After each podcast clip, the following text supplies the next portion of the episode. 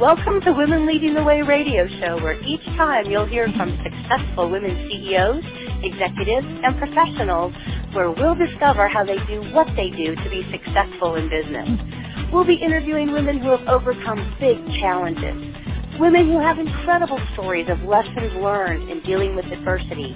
We'll even interview women who have started and grown successful organizations and women who are C-level executives with unique talents and positions. Our goal is to bring successful business women together to share how they're leading the way in business today. Most people have no idea how pervasive and entrenched sex trafficking and exploitation of our children is in our society. Yet, it's the fastest growing crime network in the world today. I'm Mary Van Dorn, your host for today, and I'm very glad to have with me Matt Osborne, the president and COO of Operation Underground Railroad. Operation Underground Railroad, who we will refer to as OUR for short, exists to rescue children from sex trafficking and sexual exploitation. Welcome, Matt. Thank you, Mary. Great to be here. You know, I want our audience to hear how you became involved in OUR, but if you don't mind, would you think, what do you think is probably one of the most popular misconceptions about sex trafficking and exploitation? I think for people in North America, United States, and Canada, they think, oh, these must be kids trafficked from Central America, Mexico, across the border. That's where it is. Absolutely not. These are local girls and boys in the U.S., in, the, in Canada, who make up the vast majority of trafficking victims in the United States, and we need to dispel that myth.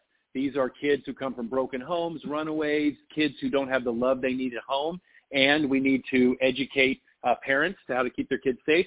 Secondly, I would say that we have to have men leading this charge as well because it's the demand side. And I think people don't realize that there are too few men out there who realize that this is trafficking and not prostitution, and these are victims and not volunteers. And I think probably people don't recognize the pedophiles and people that are dealing these children because it's not like drug addiction or alcohol addiction. The, that those are signs you can see on somebody, right? And you'd look at a pedophile and you wouldn't know, and you might so, not identify. You know, sorry.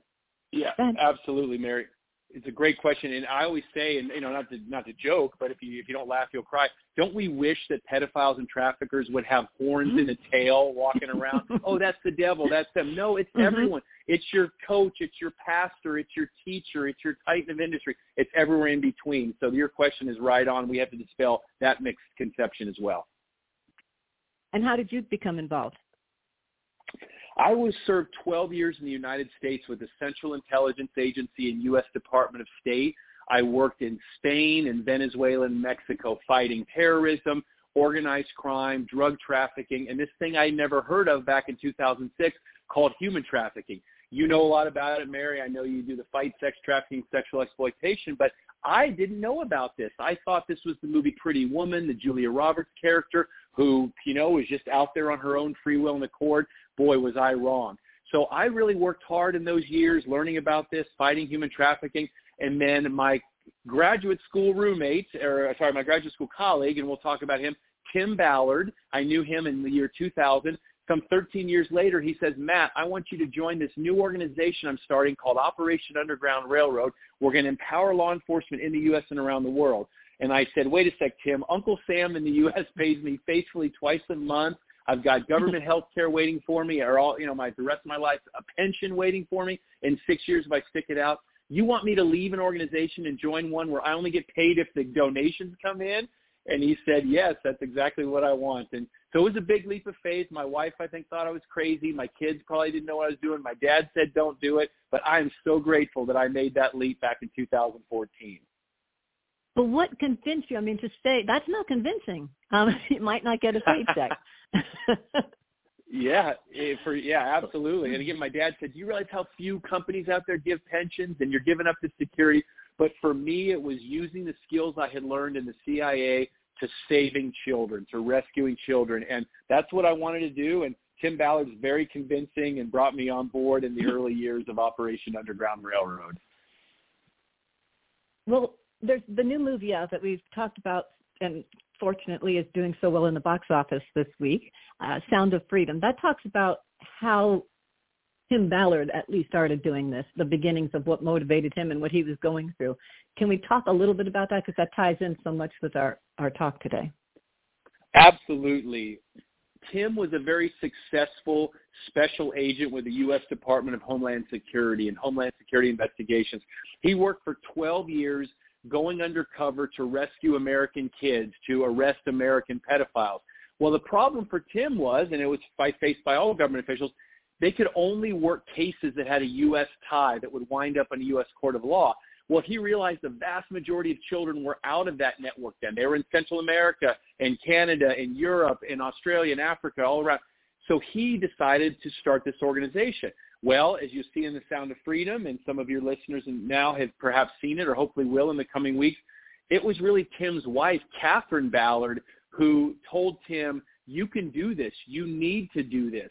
We can survive without a steady government salary and pension, but this is, think if it was your own child. And there's a scene in the movie where Mira Sorvino, who plays Tim's wife, Jim Caviezel, who plays Tim Ballard, and that actually happened, that dialogue where Catherine Ballard said, you go save those kids. We can do it. And it's really incredible to see that type of family support. And then as I thank my wife and my two college-age daughters now, several years ago, obviously they were younger, they really supported me because it was a big leap of faith to take a flyer on this new organization, not knowing if it would survive more than a few months or not. Well, yeah, and in your in your gut, right? You think, yeah, we can survive without a paycheck, but these children will not survive without us. That, and when I was watching the movie, that's what I had to keep reminding myself, thinking, this isn't a movie. This is real. Can we talk a little bit about how this happens in our communities here not only here in the United States, but also abroad because it, it comes back to us, as you've mentioned, that we're one of the top consumers of this. It is sad to think that Americans are the number one consumers and producers of what we used to call child pornography. Now we call child sex abuse material. And the U.S. is the number one supplier of child sex tourists, men mostly going overseas to have sex with kids, with minors, to abuse them because they don't think law enforcement is going after them overseas. And but yet this happens every day in every corner of the world, every corner of the United States. It happens in in large cities and small towns because of the demand side. This is the fastest growing criminal enterprise, as you mentioned at the outset. And Sound of Freedom tries to talk about one part of this. It's to start out in the movie, the domestic side, where there are actual cases that Tim worked in Homeland Security. And then it talks about the international side. The movie is based on a true story, inspired by real events. Almost everything that happened is true in some respect in terms of what we went through at Operation Underground Railroad. And I'll put one plug on our website, ourrescue.org. We have a page called Based on a True Story, Except the Parts That Aren't, and we lay out very clearly what is true and what is not. um, how do they get the children? I I know in the movie, but I don't think our audience necessarily knows how easy it is for them to trap our children. I know you said sometimes it's children who are from broken homes, et cetera, but what actually are they doing to, because when I was growing up, the worst thing that we worried about was somebody being kidnapped. And in those days, we just thought, oh, you're kidnapped for ransom, right? They're going to send the ransom note because your parents are wealthy. Right. But the internet has changed that so much. You know, Mary, that's another great question. What we always say, we use the movie references, right? I talked about Pretty Woman a minute ago. The movie Taken with Liam Neeson, you'll remember that. And I apologize mm-hmm. to your listeners. I'm not nearly as cool as Liam Neeson, so I hope I don't let anybody down. That guy's really cool. But the issue there is, you know, there's there's a risk that we think, oh, as long as we just don't let our children go to Europe, they, they you know they won't get kidnapped or trafficked. In the United States, in North America, the vast majority of exploitation happens online through social media, through apps, where these groomers are out there looking for children. They're trying to get them to provide compromising material, maybe a picture, maybe a nude photo, something suggestive. They can maybe doctor it with AI or somehow Photoshop, and they can then say, well, I've got this blackmail. I'm going to send this to your parents or your church leader mm. or your school unless you do things for me. Then secondly, when we talk about the broken homes and kids who aren't getting the love at home, they, these groomers are out there looking for kids who have vulnerabilities.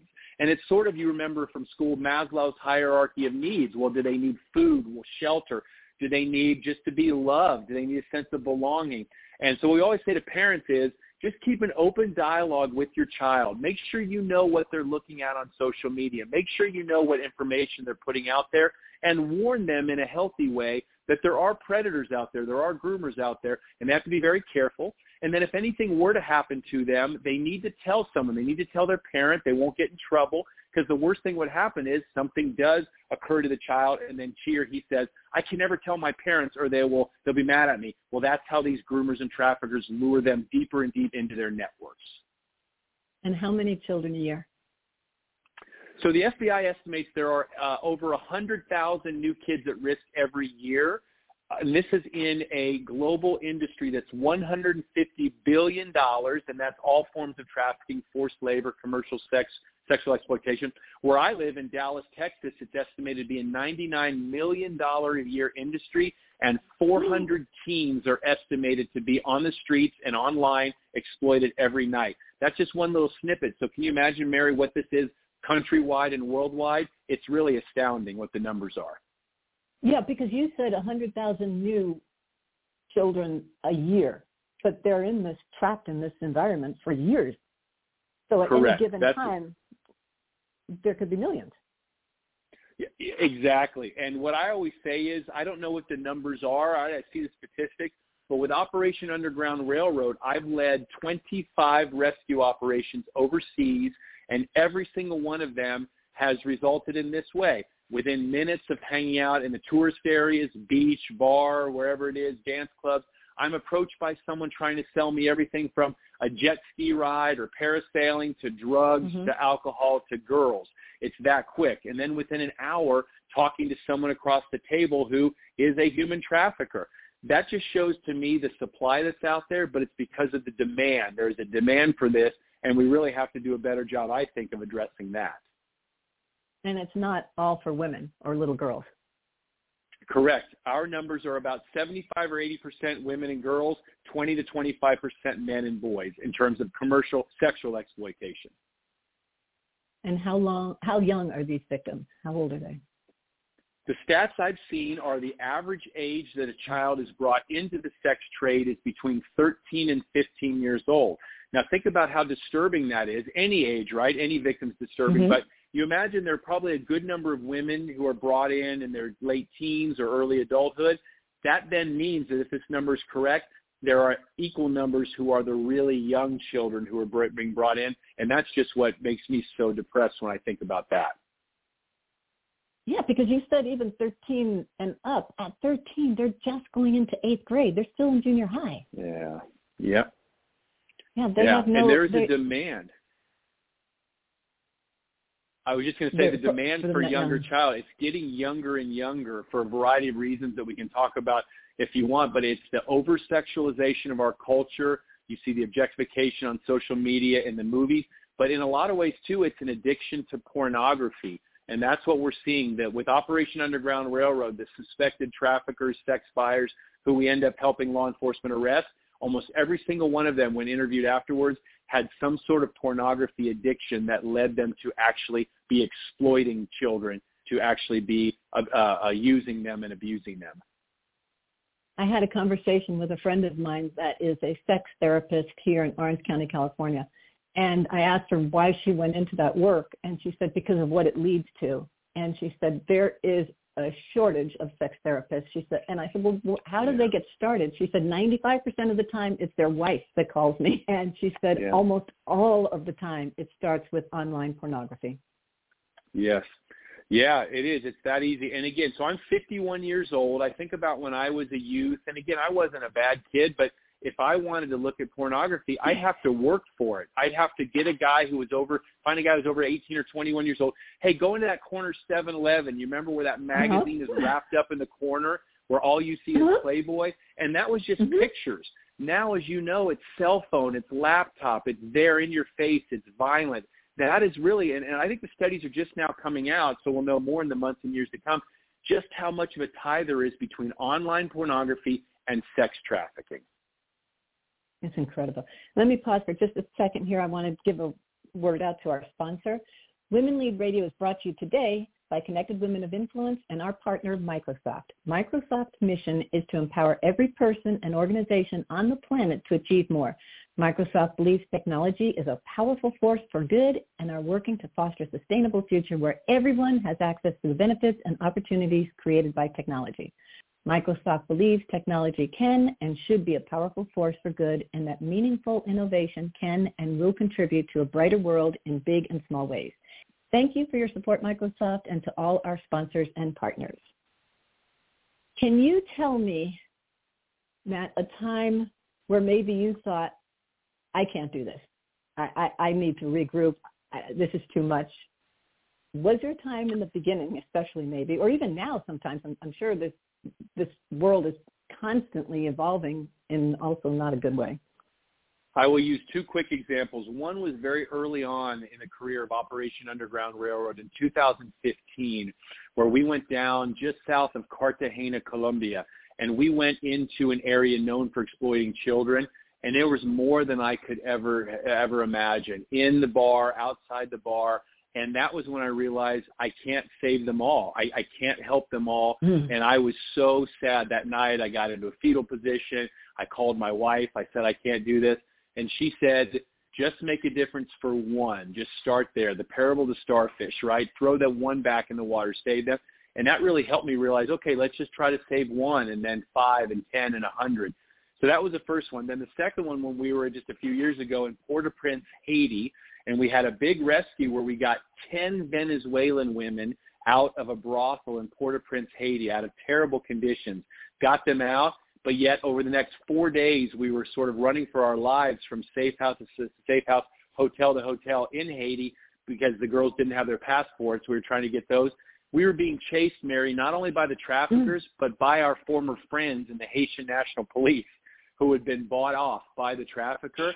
And that's when I told my wife, if I ever get hmm. out of this, I don't think I'm ever doing this again. And spoiler alert, I did get out. I did get out okay. well, that's funny. I, my next question to you, I was going to ask you, because you're going into some of these countries that we know the government is corrupt and there's corruption within the police forces, et cetera. Right. How how do you feel secure going into an operation when you're in sync, when you're depending on these local law enforcement that they're not going to sell you out or things are not going to collapse. And and if they do, what do you do? I mean, here you said you were running around from place to place, but like, what's the backup plan?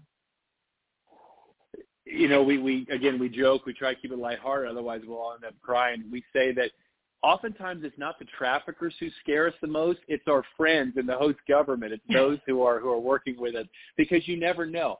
Now, I will say that we get to work with amazing partners overseas who uh, really are trying to do the best they can with very few resources. Uh, whereas I would never trust any of these countries to work with them in the drug trade because of the corruption and that everyone's mm. been hmm. bought off. Human trafficking still exists, but I still have found very few who are not willing to work with us to save children. But how do we, re, you know, how do we uh, re- reduce our risk? You can't eliminate risk. You can only reduce risk. Mm-hmm. So what we do is we only use units in a country vetted by the U.S. Embassy. So if the U.S. Embassy doesn't work with them, we won't work with them. If the U.S. Embassy does work with them, then we will as well. Then when we get with the host partners and we say, hey guys, just so you know, the U.S. Embassy knows we're here. Just so if you're thinking about doing anything, the U.S. government is aware. But at the end of the day, and I'll wrap up on this part here, you can't eliminate risk from your life. You can only reduce it as much as possible. And we're a group of men and women at Operation Underground Railroad where we will take calculated risks, but not dumb risks. But if it's a calculated risk where we think we can save children, we're going to do it. And if something happens to us, we hope one day we can meet our maker and say, well, I was just trying to save your precious children, right? We don't have death wishes, mm-hmm. but we are willing to take risks. A couple of things about, I think what's important about the story of Sound of Freedom and I think Tim has has said this, and he he talks about when Abe Lincoln met Harriet Beecher Stowe. Yeah. She was, had written Uncle Tom's Cabin, and he said to her, "You're the little lady who wrote the book that started this war, the Civil yeah. War." Um, and I think that's what's so important about this movie. It, it is telling a story and hopefully inspiring other people that are seeing the movie to go out and start telling the story as well in their communities. Mary, I love that you use that. That's one of my favorite stories when I'm out speaking. And again, Abraham Lincoln, as you just said, you're the lady who wrote the book that started this war. So in Operation Underground Railroad, we want to be the organization that puts out the movie or the documentary that starts or continues the war against human trafficking. We're using entertainment, and I know that sounds right? Kind of crazy entertainment. You've seen Sound of Freedom. You know that it's heavy, but it's well done. I hope you would say, and, you, and it's powerful yeah. and impactful. That's what we want to do. We want to bring women and men to the movie theaters. We want them coming out of that movie saying, okay, there's something I can do.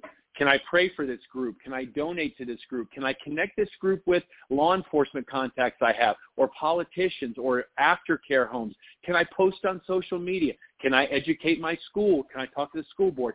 Anything and anywhere in between, someone can do something, and that's what we're trying to do through Sound of Freedom and through the other documentaries that Operation Underground Railroad has put together. And I think it's incredibly important that people, not only here, but around the world, feel that sort of help is on the way, right? Whether it's us feeling that we're going to be able to help them over there or them knowing it's coming. So to have hope that we can make a difference, and you're so exposed to these atrocities, we you talked earlier about what gives you hope is is the starfish story, and if I can save one, I can keep going with it, and that's kind of what keeps you right. fighting the good fight, right? Um, most of our audience are women from different parts of the world, and they certainly have families that some from some countries that we've talked about how can we empower them, number one, to protect their families and communities around the world, and number two, support the work of OUR? Well, thank you so much for that. And we really, even though this is the, a man's issue in terms of the demand side and we have to educate men, mm-hmm. this fight for decades and decades has been led by women. And you look at a lot of the abolitionists and you look at the, the modern day abolitionists, we have seen that being led by women.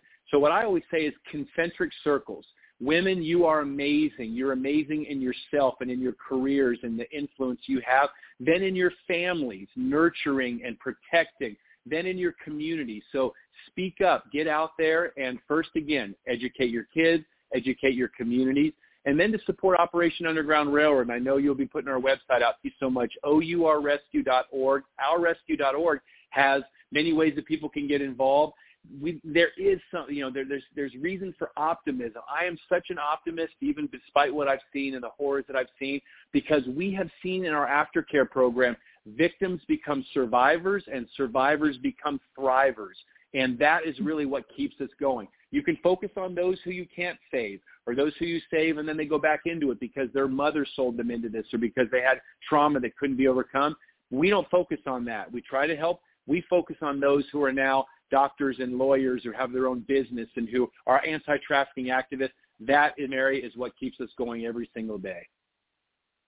I think also so much of the success of OUR, besides the incredible guys that are out there running these missions and the whole support team that they have back um, supporting those missions and doing all the investigation and the implementation, all of that stuff. But then in addition to that, once you free these victims, and you go in, you have set up in all of the countries that you work, right? You have aftercare set up. Right. We talked briefly about that because we're going to come back another episode and talk more in depth about it. But I just want to leave that kind of that little bit of hope and, and that reassurance that we just don't pick up the kids and take them back to their countries. Can we give a little talk about how we handle that aftercare? So we in Operation Underground Railroad are a very transparent organization. We admit when we make mistakes. The first few months of our existence in 2014, we weren't thinking about aftercare. Tim Ballard was Homeland Security. Matt Osborne was CIA. We had hmm. Navy SEALs. So we would rescue kids in a country and expect the country could take care of them. Well, in the Dominican Republic in 2014, we rescued about 20 kids, and I think like 10 of them went back in the streets, and we were heartbroken. We stopped our rescue program until we got an aftercare team in place. Now we do not go into a country until we first see what the aftercare infrastructure is. Are there beds available? What's the trauma-informed care going to look like? And that is what we've been trying to do from for now for many years, and it's been very successful. We want to stay with these kids as they go through into adulthood. Now, some of them don't accept our care. We obviously offer it. We're willing to go through. Do they want college education? Do they want microcredit loans to start a business? And that is what's really neat to show is there is hope. And we've heard many of the survivors say, I never knew that I could have hope again when I was in the deepest, darkest recesses of this trafficking network. No one was looking for me. Well, fortunately, Operation Underground Railroad was looking for these kids, and God led us to them to be able to help them. And now so many of our survivors are leading, leading such active lives. And as they now become adults, they're going to be able to tell our stories and tell their stories on our social media. They do it appropriately. That to me, Mary, is what keeps me going every single day. I bet. I remember hearing a story. I think I saw an interview with Tim. Somebody was interviewing him, and he was talking about one of the survivors from probably 10 or 12 years ago and how he's running an operation in his country that he's gone back and he's working to help rescue people or set up an aftercare or what have you. And I thought, That's a, man, yep. man. Yeah, and real quick on that, just because we're talking about Sound of Freedom, for those of you who've seen it, Mary, you've seen it. If you remember the boy with the curly hair, Simba. So Simba uh, is is actually a real person based on a real person. We'll, we'll call him uh, Mario. It's not his real name. We'll say Mario. So Simba was based on a boy we rescued in that beach operation. He's now an OUR ambassador in, in Cartagena. He's now going into the streets, educating people about the dangers of human trafficking. Don't let what happened to me happen to you. That is what you're talking about, and that's what really makes all the difference in the world to see these people now who have firsthand experience taking the fight directly to the traffickers and supporting those most vulnerable. And that must be such a huge part of his recovery. I don't know that they ever yes. fully recover, but that has to be huge for them. Yeah, he absolutely did. And you realize that one day he met a trafficking victim who was pregnant and she was going to abort the baby. And he said, do not do that. I will adopt the baby. And now he's a hmm. father mm. of this child. Think about saving lives. Think about breaking the chain of this exploitation. I mean, you can't write this. I know we do movies and documentaries, but it's all based on true stories. Yeah, I, I, I when I was watching the movie, I had to keep saying this is real. I mean, it's you just get wrapped up, and it's such a good movie. it's such a good movie that you start thinking you're just watching a movie, and you have to say, no, I'm not. Um, we are going to have three more episodes. Our next episode is August 18th, and it's going to be at the same time. It's a Friday at 2 p.m. Pacific Standard Time. And during that episode, we're going to we're going to be talking to local law enforcement. When I say local, I'm talking about domestic because I, I want everyone to realize how important it is here in the states as well. And I'm sure the same sort of stuff is going on in other countries. But we're going to talk about locally, local law enforcement and community leaders and what they're doing across the nation. We're going to touch a little bit on the, the discuss the methods, technology, tools that are being used, and one of my favorite tools to talk about are the canines. Uh, can you tell us a little bit about the canines before we wrap up, just because it's a, a happy spot for me? It's love them. Love them. So everyone's heard of a bomb sniffing dog or a drug sniffing dog. There are dogs that can sniff out the glue compound in microelectronics that are in cell phones, USB, thumb drives, SD cards, everywhere where child pornographers keep their child sex abuse material. These dogs cost about 15,000 to $20,000 to train. OUR has placed about 60 to 70 of the 100 dogs in existence today. These dogs, Mary, are making a huge, huge uh, uh, positive impact because these pornographies, these child predators, hide the little SD. Think about how easy it would be to hide a thumb drive in a house, your whole house. Humans can't see it oftentimes with their eyes. These dogs come and sniff it out, and these guys are getting arrested because of it. So I'm so grateful that you're featuring the K9 program. And I also saw in one of the interviews I saw that they actually bring comfort to their handlers. Like when they're having yes, a tough too. day in the office and, and the dog sense yeah. that this is a tough one for him and when it all quiets down, you know, dog's head is on his lap. It's like, oh my gosh.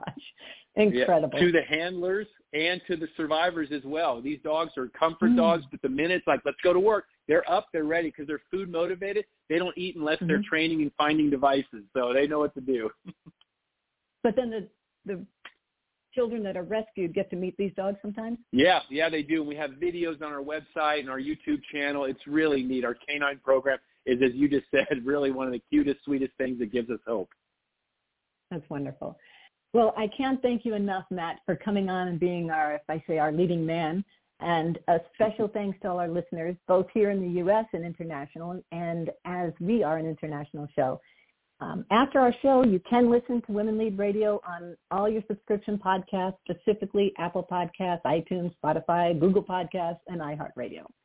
It has been my sincere pleasure to host this today. We will be back August 18th with the next episode.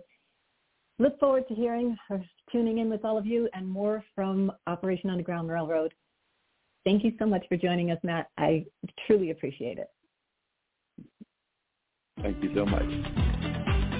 Women Leading the Way is produced by Connected Women of Influence, the premier private membership organization where like-focused business-to-business executive and professional women connect, collaborate, and cultivate a vast network of high-level affiliations, resources, and professional relationships. For more information about Connected Women of Influence, please visit our website at connectedwomenofinfluence.com.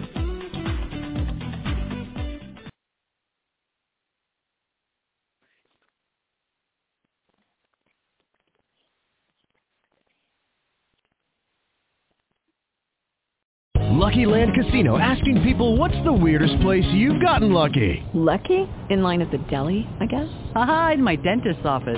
More than once, actually. Do I have to say? Yes, you do. In the car before my kids' PTA meeting. Really? Yes. Excuse me, what's the weirdest place you've gotten lucky? I never win and tell. Well, there you have it. You can get lucky anywhere playing at LuckyLandSlots.com. Play for free right now. Are you feeling lucky? No purchase necessary. Void where prohibited by law. 18 plus. Terms and conditions apply. See website for details.